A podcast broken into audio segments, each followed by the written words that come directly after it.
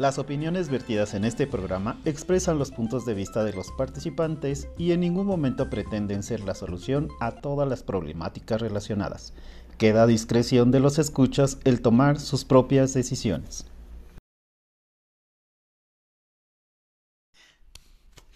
Les damos la bienvenida a una emisión más de Entropy, un espacio donde exploramos y reflexionamos sobre esos elementos psicológicos que nos caracterizan como seres humanos.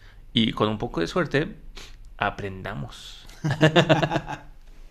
o sea, no solo explorarlos, sino también aprenderlos. Exacto, exacto. Me ¿Qué hay, qué hay, Fede? ¿Cómo estás? Bien, como que ha sido más relajadito. La... Fíjate que la semana pasada estuve como intenso al final de la semana, este, con- revisando algunos escritos y hay, hay algún material de, psicolo- de psicología, de la corriente de psicoanálisis que siempre, siempre se me hace atractiva, pero siempre me deja pensando y no habrá más, o sea, otra referencia.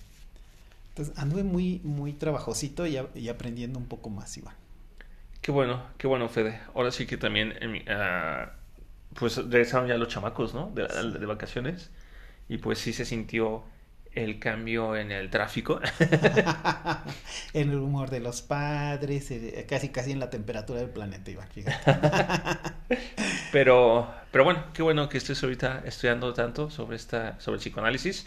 Ya habrá que un día, ¿no? Sacar algún episodio especial sobre el psicoanálisis y aclarar una cosa al público, ¿no? Que psicología no es lo mismo que psicoanálisis, ¿no? Exacto. Psicoanálisis es una corriente de la psicología. Sí, sí, sí. ¿Tú Pero, cómo andas? Pero bueno, Porque te veo medio... medio agripado. Sí. Pues resulta que sí, estoy medio agripado, pero ya voy de salida, ¿no? Pues ya ves que la semana pasada estaba resfriado, pues digamos que me he mantenido un poco así estático.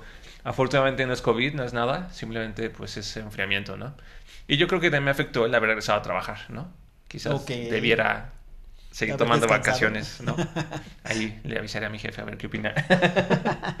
no, pero bueno, esto ahora sí que es parte del show. Y pues listo, una vez más, para seguir con, ah, platicando, ¿no? Y conversando sobre este tema de aprendizaje, ¿no? Sí. Que, a ver, ¿tú aprendiste algo esta semana? Porque nosotros le dijimos al público, ¿no? Al auditorio, que, que, que aprendan, ¿no? Pero, ¿y tú aprendiste algo? Sí. Fíjate que es que es- este tema de aprendizaje, Iván, me regreso a una pregunta que en algún momento me hice y que en los salones cada quien me dijo su respuesta, ¿no? ¿Dónde ocurre el aprendizaje? Entonces, tú cerrabas el capítulo anterior y decías, bueno, es, este contexto social es más que cierto. Sin embargo, hay una propuesta del 2015 en una universidad, creo que de Colombia, que dice que aunque, aun cuando estemos solos, las personas seguimos aprendiendo. Y curiosamente, eh, empieza esta frase diciendo que el aprendizaje ocurre en un lugar y en un contexto social. Entonces me llamó la atención, dije, a ver, estás diciendo que es social, pero dices que el aprendizaje ocurre cuando estás solo. Y me, puse a leer un poquito de este y dicen, bueno, ¿cuáles son las interrogantes sobre el contexto espacial del escenario tanto físico como virtual? Recordemos que los, los medios digitales hoy, hoy por hoy te hacen decir que estás en una habitación frente a un ordenador y supuestamente estás solo, ¿no? Sin embargo, puedes estar comunicado ya sea hacia otras personas o a una información a través de un medio digital. Alguien decía, bueno, si, si esto es tal cual para todas las, las realidades, entonces pues realmente nadie está solo, porque por medio digital o en medio físico, pero todos estamos acompañados. Entonces nadie está solo. Dije, qué interesante propuesta, ¿no? Porque el ambiente físico y social definitivamente ha sido defendido que es parte del aprendizaje. Si no hay ese contexto, es difícil que el aprendizaje avance. Sin dejar fuera que a veces, pues, el conocer tu propio cuerpo, una reacción, esto que nos enseñan del calor, de estar, de la preservación, de mm, alimentarnos, de preservarnos, pues es un aprendizaje que va ocurriendo en muchas veces solo pero no está fuera de lo social, ¿no? Sí, aunque mi crítica ese comentario de que nunca estamos solos es, y yo soy, y si yo soy un huraño de la tecnología y no tengo celular ni internet, aún así. Me, me quedé, me quedé pensando en, en unas regiones rurales, ¿no? Donde a veces no hay luz. Aquí en México existen esos lugares, Iván, donde todavía no hay tecnologías, donde no hay luz, donde no hay un computadora, no hay un ordenador, no hay un celular, o sea, porque no hay medios digitales finalmente, no existen, todavía no llegan. Y ellos siguen aprendiendo, digo, tienen un, un, lenguaje, tienen un medio de escritura, un medio de comunicación, hay historias que a lo mejor son historias orales, o sea, sigue habiendo un aprendizaje, ¿no? Y entonces se regresa a la premisa. A la cultura.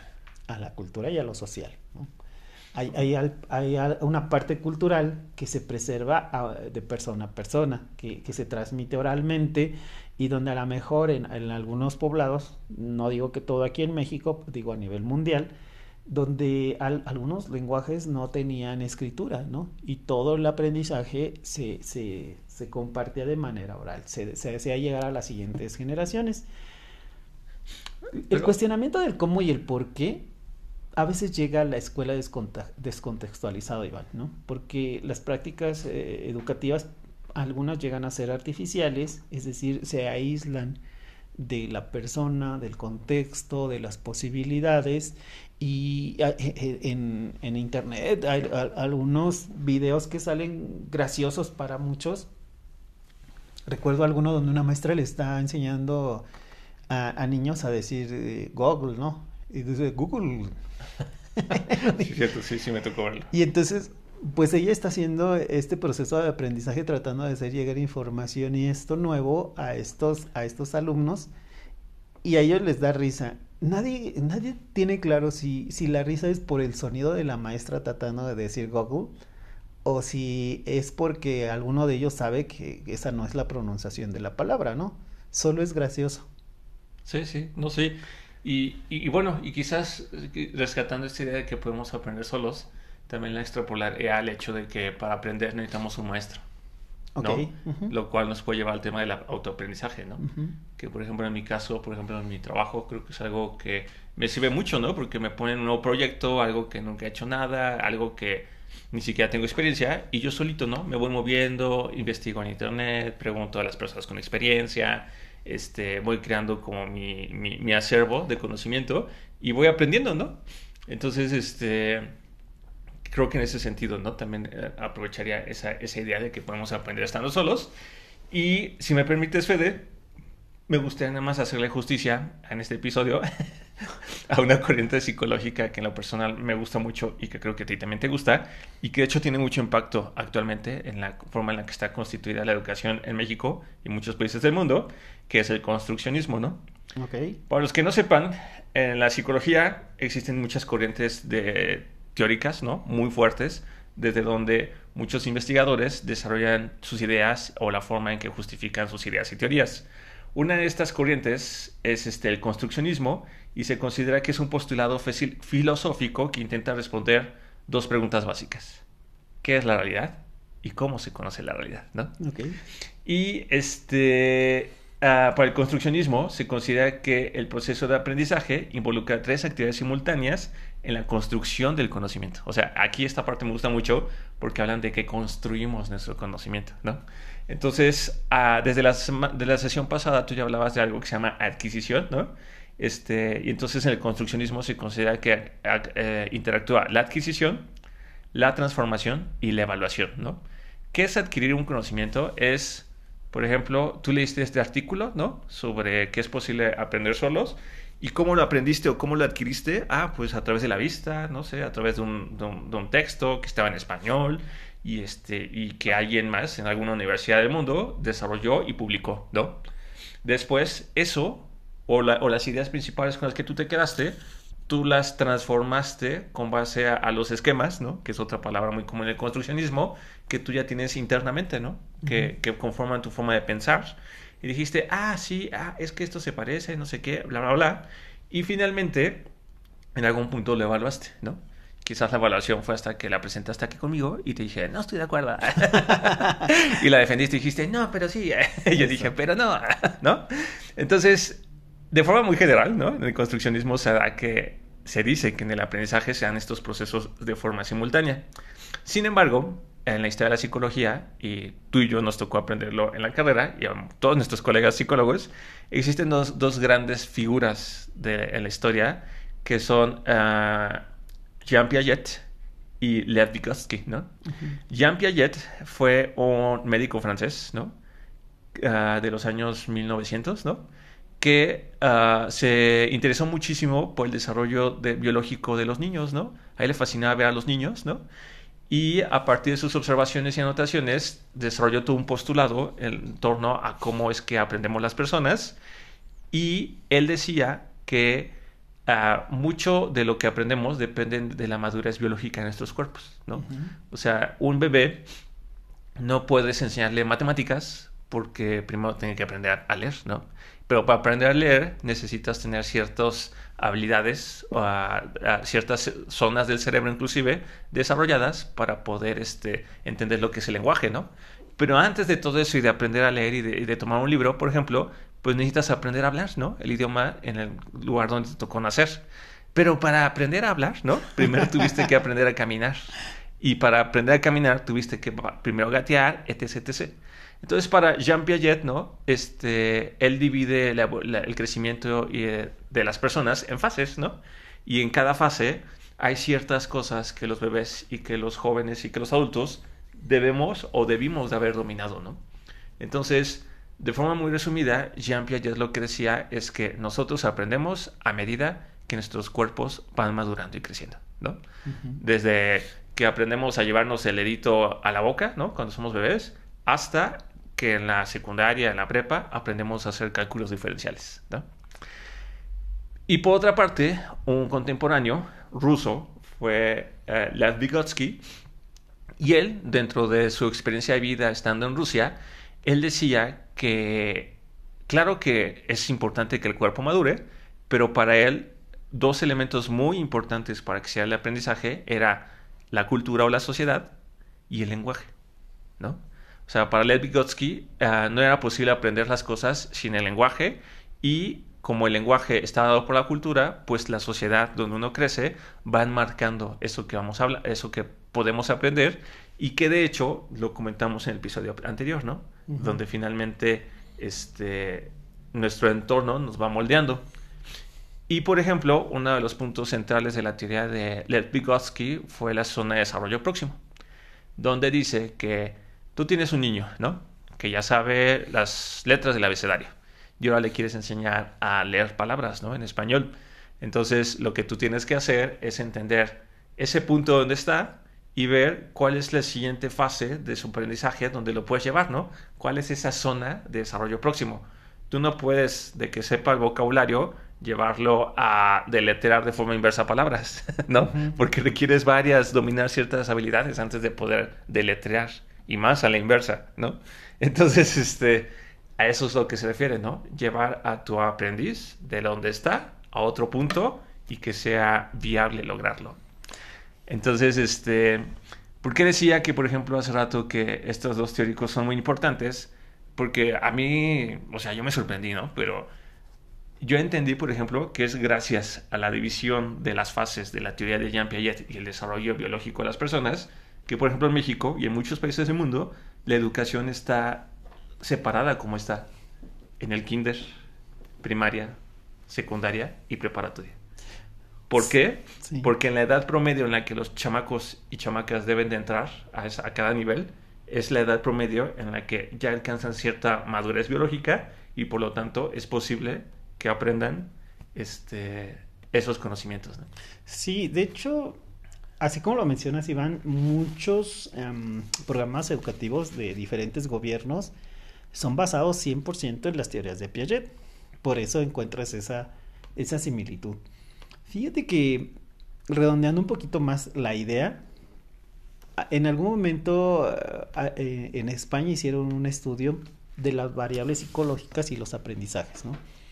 Hablaban de cómo la enseñanza y el aprendizaje es particular dependiendo de las materias escolares y ah, bueno, de las materias escolares y de otros conocimientos básicos de estos que se dan en una sociedad ¿no? para vivir identifican las, las peculiaridades, pero se van al tema de dos tradiciones disciplinarias distintas, ¿no? La didáctica y la psicología. Y ellos acuñan o mm, abordan el tema de, desde la psicodidáctica, cómo enseña y cómo aprende, cómo se prepara esta información que bien decías con Brunner, la adecuación de la información conforme al entorno para una persona en un contexto, ¿no?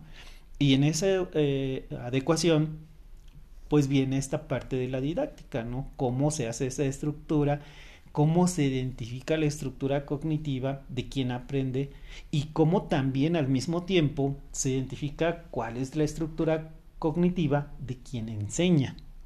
O sea, sí, sí toma lo contextual, sí ve los contenidos, ve la adecuación, pero eh, curiosamente este estudio se detiene un poco y dice, ok, estamos viendo el aprendizaje para quien lo va a recibir. Y si nos detenemos un poquito y hacemos una pausa y vemos cómo es la didáctica o el aprendizaje o las estructuras de quien está enseñando, ¿no? Curiosamente, e, este me hizo un poquito de ruido, les platico aquí en, en, México, hace algún rato y se hizo una reforma educativa. Sí. El programa era, creo que esos directrices no era malo. El tema es que las personas que iban a enseñar no tenían esa estructura eh, de respaldo, ¿no? Había gente que de buenas a primeras hoy amaneció y tenía que manejar ordenadores de primer y segundo nivel, procesos de primer y segundo nivel, este, las problemáticas de la coexistencia de lo manual con lo digital en un medio de COVID fue una crisis que hizo visible o lo puso en un escaparate esas carencias, ¿no? Yo recuerdo menos aquí en la Ciudad de México, en un diario, le estaban entregando un reconocimiento a una profesora. Y lo digo con todo respeto para los profesores pero le estaban entregando un reconocimiento y en el reconocimiento le daban la oportunidad de enseñar una materia en un medio digital. Imagínense cómo encender un, ordenador, ¿no? Cómo personalizar una, una computadora, ¿no? Y en la entrevista, así a mitad de la noticia en vivo, le entregan el reconocimiento, le aplauden y luego le dicen, oigan, y la, persona que la está entrevistando, oiga, ¿y cómo piensa hacer este nuevo trabajo? Y así al aire en cadena nacional, la señora dice, no sé, es que yo nunca he encendido una computadora. y era la nueva maestra que ya iba a enseñar, ¿no? Entonces, eh, e, esta parte siempre, créanme, lo digo con mucho respeto, a veces me sorprende, les doy este ejemplo no tengo nada en contra de nadie, pero a veces las, las oportunidades o los nuevos entornos se viven así, ¿no? Tú hablabas de los nuevos negocios. ¿Sabes qué, Iván? Sobre esta mesa tengo este nuevo producto. Este, cuéntame cómo lo vamos a hacer, ¿no? Y tú tienes que desarrollar y hacer una estrategia y, y, organizarte, ¿no?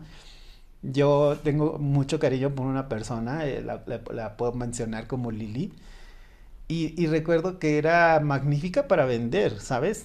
O sea, ella te decía, este producto viene en camino, todavía no está en México, pero ya lo vendí. yo, ah, aquí está el pago. yo, ah, sí, qué interesante. Puede checar cuándo llega, cómo lo entregamos, cómo pasa el dinero, cómo se recibe, cómo lo registramos contablemente, cómo se va a hacer la factura, dime en qué tiempo se le va a entregar, dime, o sea, así, ¿sabes? Y yo así de... O sea, vendió una idea. Sí, yo así. ¿Y cómo le hiciste para vender algo que todavía no tenemos? Bueno, no, no sé ni las dimensiones ni el peso, ¿no? ah, pues es que dije, está muy bonito y mi trabajo es vender, entonces ya lo vendí. Ok, y, y, les juro que me quedaba así con un laberinto de ideas acá de cuánto pesa, dónde lo metió, cómo lo vamos a hacer llegar a la red de distribución. Y así, 20 minutos después decía, es un éxito. Tengo 120 ventas y yo, por Dios. Oye, pues había que invitarla para que nos dé clases de ventas, ¿no? Sí, no, les juro que, o sea, yo respetaba efectivamente su labor era dedicada, era apasionada, este, era muy buena vendedora, pero pues todo lo demás, no tenía e, ese mapeo, ¿no? De, eh, oye, ¿en qué tiempo va a llegar? Mm, dime cuándo va a llegar a México para saber cuándo lo puedo disponer y... Porque ya lo quieren para mañana. Eh, sí, porque esperan que en menos de una semana lo estén estrenando y yo, pues dime cuándo llega a México. Para empezar, dime cuándo llega a Oye, México. para empezar, dime cuál es el artículo que vendiste, porque tal vez ni siquiera ha estado de alta, ¿no? Y tienes que aprender, a veces hay cosas como esas que digo, ese aprendizaje de ella, que lo llevaba a cabo y que vendía muy bien, empujaba a otros nuevos aprendizajes, ¿no? Teníamos que, eh, tenemos que vivir esa necesidad y resolver esa situación. Digo, nunca lo vi como una queja, ni ahora, pero eh, como ahora me daba risa, eh, me daba risa, se los juro que me daba risa porque decía, ¿cómo le hizo para venderlo? O sea, ¿cómo lo hizo? Que la gente no lo vio, no lo tocó, no sabe cuánto mide, no tiene claro qué está comprando, pero ya lo compraron. Pero fíjate, ahorita que mencionas este tema de, de, de, del ambiente laboral, uh, yo encontré un estudio donde esta empresa que se encarga de hacer estadísticas, que se llama Deloitte, aquí en México en el año 2020, uh, revisaron el, el, impacto del aprendizaje en el trabajo y este, ellos comentaron o concluyeron que uh, la supervivencia de las organizaciones radica en impulsar la formación y prosperidad de sus colaboradores, a irlos empoderando, ¿no? Y que la clave está en que las organizaciones requieren un enfoque de desarrollo de la fuerza laboral que considere tanto la dinámica del trabajo como el potencial uh, de sus colaboradores al momento de reinventarse y que nada de eso era posible sino que a través del aprendizaje. Ok. Entonces, uh, digo, hoy en día, ¿no? Con todas las tecnologías emergentes y demás, se sabe que las empresas para poder mantenerse y sobrevivir pues requieren cierto grado de flexibilidad e ir incorporando todas estas tecnologías nuevas, ¿no? Que les permitan valerse para el día de mañana ser competitivos contra otras empresas que quizás ya las están usando. Pero lo que me gustó mucho de este estudio es que finalmente se une a la idea que hemos dicho en el episodio pasado y ya en este también, que no necesitas una aula para aprender, uh -huh. ¿no? Y que no importa una vez que hayas terminado de estudiar, o inclusive, ¿no? Quizás si la vida no nos dio oportunidad de estudiar, ¿no? Que tal vez nos quedamos en la primaria o secundaria, eso no significa que no tenemos oportunidad de seguir aprendiendo, ¿no? O sea, la vida misma, la experiencia misma, nos va llenando de situaciones que nos hacen crecer y descubrir cosas que no sabíamos, ¿no? Uh -huh. Y quizás cuando nos enfrentamos a algo nuevo, en ese momento decimos, ¿cómo lo resuelvo? Y entonces ya el familiar, o el amigo, o la tía, o el, el compañero de trabajo, te dicen, ah, pues mira, hazlo así, ¿no? Ahorita que decías, oye, ya lo vendiste, pero ¿cómo lo traemos? Quiero imaginar que en ese momento se empezaron a trabajar los engranes de la empresa y el que da de alta el producto dijo, ah, no te preocupes, yo identifiqué, así lo damos de alta. Y el que ubica características para importar, él ya vio y demás, ¿no? Y lo importó y demás, ¿no? Pero bueno, tu sonrisa me dice que quizás esas personas todas serás tú, ¿verdad? este, digamos que dentro de esta compañía siempre me sentí bien cobijado porque me considero en muchas áreas como una persona muy creativa. No, y yo también considero que eres muy creativo, Federico. No, no por nada tenemos este espacio. Fíjate que eh, eh, esto que me comentas, Iván, me encanta de ponerlo sobre la mesa, porque los enfoques de aprendizaje, en lo personal, coincido con un estudio del 2021, donde dice que la combinación de motivos y estrategias empujan a los aprendices a um, establecer, estructurar nuevos contenidos, ya sea en lo académico o en los contextos educativos. Y, este estudio habla que hay dos tipos de, de aprendizaje, dos enfoques uno básico que es el profundo, que es el que muchas veces se adquiere al estudiar una carrera, estudiar una materia, al estudiar un contenido, ¿no? Te requiere un aprendizaje profundo para que puedas eh, hacer uso o para que puedas manejar el, concepto, el objeto, el proceso. Y hay otro tipo de aprendizaje que ellos consideran que el aprendizaje es más superficial, que puede darse sin mayores contenidos o sin mayor eh, profundidad y que te permite eh, procesar o hacer una estrategia, ¿no? Ellos finalmente no, no, no, no tratan de poner un aprendizaje sobre el otro. Dicen, hay dos tipos, ¿vale? Uno es profundo, por su naturaleza y las características se requiere que el aprendizaje sea profundo, ¿no? Y el otro, su estrategia es superficial, no requiere más, ahí está el aprendizaje. No dicen que uno es mejor que el otro, solo dicen que son diferentes. Es interesante que este estudio concluye que el equilibrio entre los enfoques de aprendizaje siempre va a colaborar con el desarrollo de la creatividad en las personas. Y entonces dice, nosotros proponemos que deben adoptarse decisiones pedagógicas para poder mejorar los aprendizajes, ya sea en un ambiente estudiantil o laboral, y que los futuros profesionales o los ejecutivos den soluciones creativas a cualquier tipo de problema. Y que por cierto, para ti que nos escuchas, si no habías escuchado, el tema de la creatividad es un tema que ya hablamos y lo puedes revisar y aprender junto con nosotros en los episodios 89, 90 y 91, ¿no? De nuestra segunda temporada. Recordemos que ya estamos en la tercera. Sí, sí, claro. Y este, pero pues sí, Federico, ¿no? O sea, estos dos tipos de aprendizaje que, que dices, ¿no? Superficial y profundo, es una de las tantas clasificaciones, ¿no? Que existen eh, en las, Muchas, hemos dicho muchas. En psicología. Pero este, a mí lo que me parece muy interesante es que yo creo que eso es algo que yo vivo, ¿no? Cuando tú y yo nos podemos aprender algo para el podcast, investigo, leo, y hay ideas centrales con las cuales yo me quedo, ¿no? Y que digo, ah, sí, esto lo voy a comentar, ¿no? Quizás hay unas cosas que marco y que pongo uh, en negritas para acordarme que lo quiero comentar, pero muchas otras cosas que comparto mientras estamos hablando no sé dónde salen. ¿No? O sea, simplemente surgen, simplemente se van dando. Y hay a veces, me confieso, querido auditorio, que, que dije, que, que, grabamos y digo, Dios santo, ¿qué fue lo que dije, no? Pero ya hasta que me escucho, ¿no? Porque nos toca editar a, a, a nosotros y al equipo, me di cuenta de que lo que dije tiene mucho sentido, ¿no? Ajá.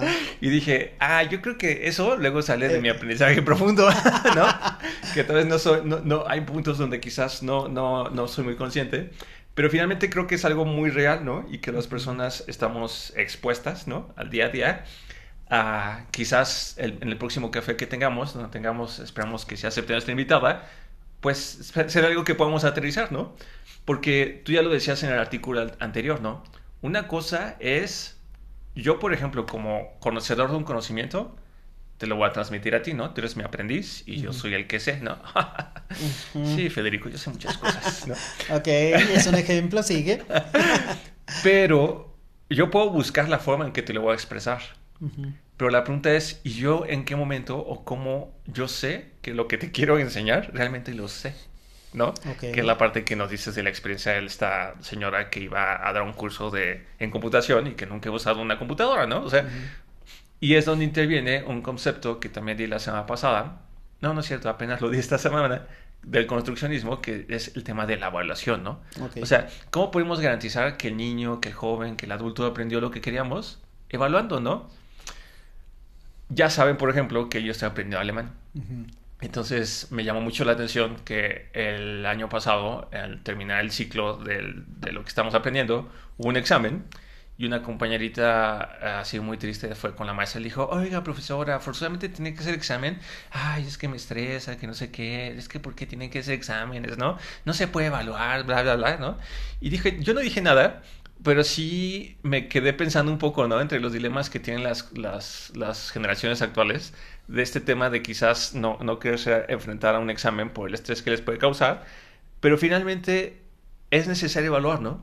Si no, ¿de qué otra forma puedes garantizar que aprendiste lo, lo, básico, ¿no? O en este caso, hablando, hablando de un idioma, ¿de qué forma puedes certificar que logras expresarte o logras expresar lo que se espera que expreses para nivel A1, ¿no? Entonces, este, ya no dije nada, pero dije, no, es que, pues, pobre mi compañera, ¿no? O sea, porque, pues, pues vive con mucho estrés y es un examen, ¿no? De un idioma que está aprendiendo porque quiere, ¿no? O sea, no quiero imaginar el estrés con el que vive cuando, pues, en la escuela o lo que sea, pues sí se tiene que someter a exámenes o evaluaciones o lo que sea, o más adelante, ¿no? Con el trabajo le digan, bueno, sí, hija, ¿no? O sea, entiendo que quieres ganar mucho, pero pues tienes que dar resultados, ¿no? Y si no das resultados, pues no te vamos a poder pagar. Entonces, aquí viene todo esto, a que finalmente, en otro artículo, leí una pregunta que le, quiero plantear a ti y que le quiero plantear al público, ¿no? Al auditorio. Es, ¿de qué sirve el aprendizaje si no hay cambios, crecimientos, satisfacción o hasta bienestar. O sea, interesante porque me dejas pensando en qué escenario no habría por lo menos alguno de los ingredientes. Como tú dices, este lenguaje que tú estás aprendiendo a moto propio y dices, es, es más mi satisfacción personal, ¿no? A lo mejor alguien quiere, es un requisito para algo y bueno, lo adquiere, ¿no? Pero yo tengo la idea, Iván, que todos, todo aprendizaje tiene alguno de los elementos. Entonces te regreso la pregunta. Dime en uno de esos escenarios donde no está ninguno de esos motivos. Pues más bien yo creo que esto se puede dar, ¿no? Que es una idea que también recuerdo que vimos ya en algunos episodios, cuando somos todos, ¿no? Sabemos mucho de todo, pero no compartimos ese conocimiento o no lo, lo, lo, llevamos a cabo, ¿no? Ok, o sea, okay, entiendo. O sea, creo que a veces el aprender por aprender, pues sí, es interesante y seguramente a muchos conocemos personas que son muy inteligentes y que saben muchísimas cosas, ¿no? dices, oye, esto, ah, sí, es esto, oye, esto, es esto, ¿no? Pero hace muchos años yo sí leí esa frase que decía, aprendizaje que no se pone en marcha, aprendizaje que pues no sirve, porque sí, ¿de qué sirve que lo sepas si, si se queda ahí como estático, ¿no? Como que se va pudriendo. Entonces, ¿de qué sirve el aprendizaje si no hay cambio, crecimiento, satisfacción y este bienestar? Pues yo diría que la respuesta es de nada. ok. Fíjate que me hiciste recordar una reunión de estas de fin de año y en la sobremesa este, había varios temas, sabes, flotando, ¿no? En diferentes conversaciones. Y recuerdo que yo estaba súper relajado, así, comiendo algo delicioso, pasándola bien, muy relajado. No concentrado en nada, como que nada me pescaba, en, no me atrapaba en la conversación, ¿no? Sin embargo, salió un comentario de una película y, y, me, y salí de la inercia y me dio mucha risa después porque me descubrí incorporándome, girándome hacia la persona que acaba de soltar el comentario y así súper interesado en, sí, quiero oír este tema, ¿no? Y, por el hecho de aprender algo, porque el tema me parecía bastante interesante en el abordaje de un contexto de un conflicto internacional. Ok. Entonces, les juro que de mi relajación total y que era así como un bulto, una masa ahí inerte, disfrutando el espacio y el, tiempo y comiendo, gracias, este, pasé, toda mi atención me activó. Digo, no sé si tengan la misma impresión, sería interesante saber qué opinan ustedes, pero hablando de lo que decías de la evaluación y hablando de esta parte del interés, alguna vez hablábamos de, Brunner, que me parece una, apuesta bastante interesante de, esta situación de la adecuación del conocimiento, el aprendizaje y el proceso. Cuando algo empieza a procesarse y se identifican dificultades de aprendizaje, ¿cómo hacemos para atenuar el impacto sobre los procesos neuropsicológicos? Es decir, consideramos inmediatamente algo como en la lógica de que es algo neural, psicológico, neuropsicológico, cómo va a intervenir posteriormente en su educación, en la formación, la rehabilitación incluso, o estamos pensando nada más en el error, así de no lo sabe, no es, no conoce. Cinco. Exacto, reprobado, no pasa, no dice, no habla ese idioma. ¿no? O, nos detenemos nosotros con, un poco de pedagogía interna y de decir, a lo mejor cuando le dijeron que dijera piña en inglés, la persona pensó en, piña, pero en alemán, y entonces dijo la pronunciación entrecruzada entre alemán y el inglés y nadie lo entendió. Banana y pineapple. Exactamente. Eh, eh, eh, el, el pineapple o pineapple, que luego le decían en, en, algunos estados en California, y que decían, es que eso se oye raro, son diferentes situaciones y, nos distancian un poco del aprendizaje y nos llevan directo a la evaluación. Está mal, ¿no? ¿Y qué pasa entonces cuando algo está mal? ¿Qué hacemos nosotros con ese aprendizaje no recibido? Yo parto de la, de la comunicación que les decía de la conversación porque el conflicto era un conflicto internacional, era un tema que había salido en una película y se me hizo muy interesante que eh, un comentario de un conflicto internacional, de un, de un tema, pues a mi parecer muy serio, se pusiera eh, en una película y cómo lo habían abordado, ¿no? Yo dije, ah, qué interesante. Quiero saber qué, qué se quiso decir, cuál fue el mensaje, qué, qué se recibió, ¿no? ¿Qué, ¿Qué, saben las personas de, de, ese conflicto? No quiero decir que yo lo sepa todo, pero quería ver ese panorama general, ¿no?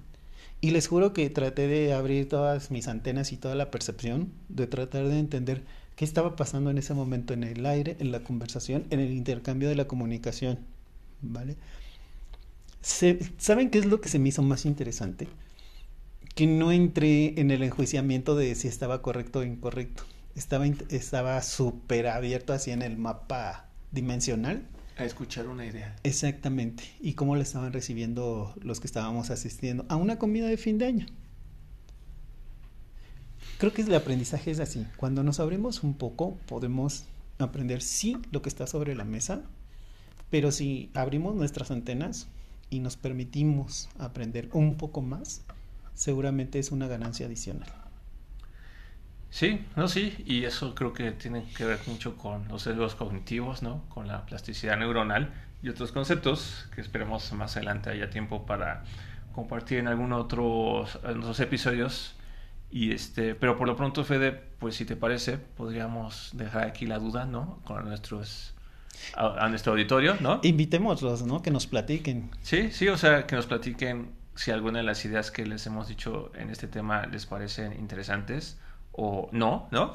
O de qué forma consideran que ustedes han aprendido, ¿no? O es más, respondan el, el, el, el cuestionario, ¿no? Si es que estás en Spotify sobre uh, qué hicimos, ¿no? O sea, qué fue lo último que aprendiste, ¿no? Exacto. Este, y pues por lo pronto, Fede, pues cerramos este episodio y finalizamos esta emisión llena de ideas y comentarios propios y de diferentes líneas de investigación, confiando que en casa ayudarán a crear una nueva forma de conocimiento que les ayude en la etapa en la que se encuentren. Agradecemos y que nos sigan y esperamos sus comentarios, sugerencias y saludos en nuestros sitios de Facebook e Instagram y que nos escuchen por Spotify for Podcasters, Spotify, Apple Podcasts, Google Podcasts y YouTube. Muchas gracias, saludos a todos, un saludo a la comunidad de Iztacala. Sí, saludos. Y recuerden compartir este episodio con alguien que consideren que le pueda ser de utilidad. Gracias. Hasta luego.